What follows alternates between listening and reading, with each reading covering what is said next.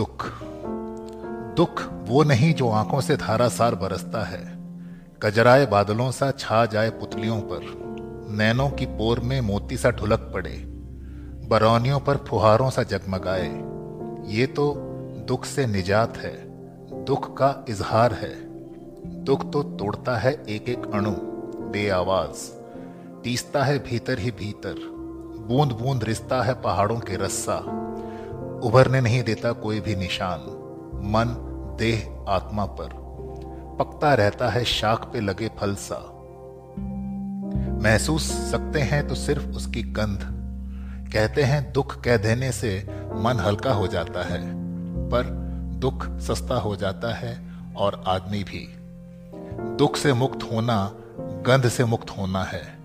गंध जो होने का अर्थ देता है, सिद्धार्थ को बुद्ध बनाता है। देह के बाद भी जो बची रहती है, वही है हमारी गंध, वही है हमारा अर्थ। जो जन्मता है दुख से, दुख वो नहीं जो आँखों से धारासार बरसता है।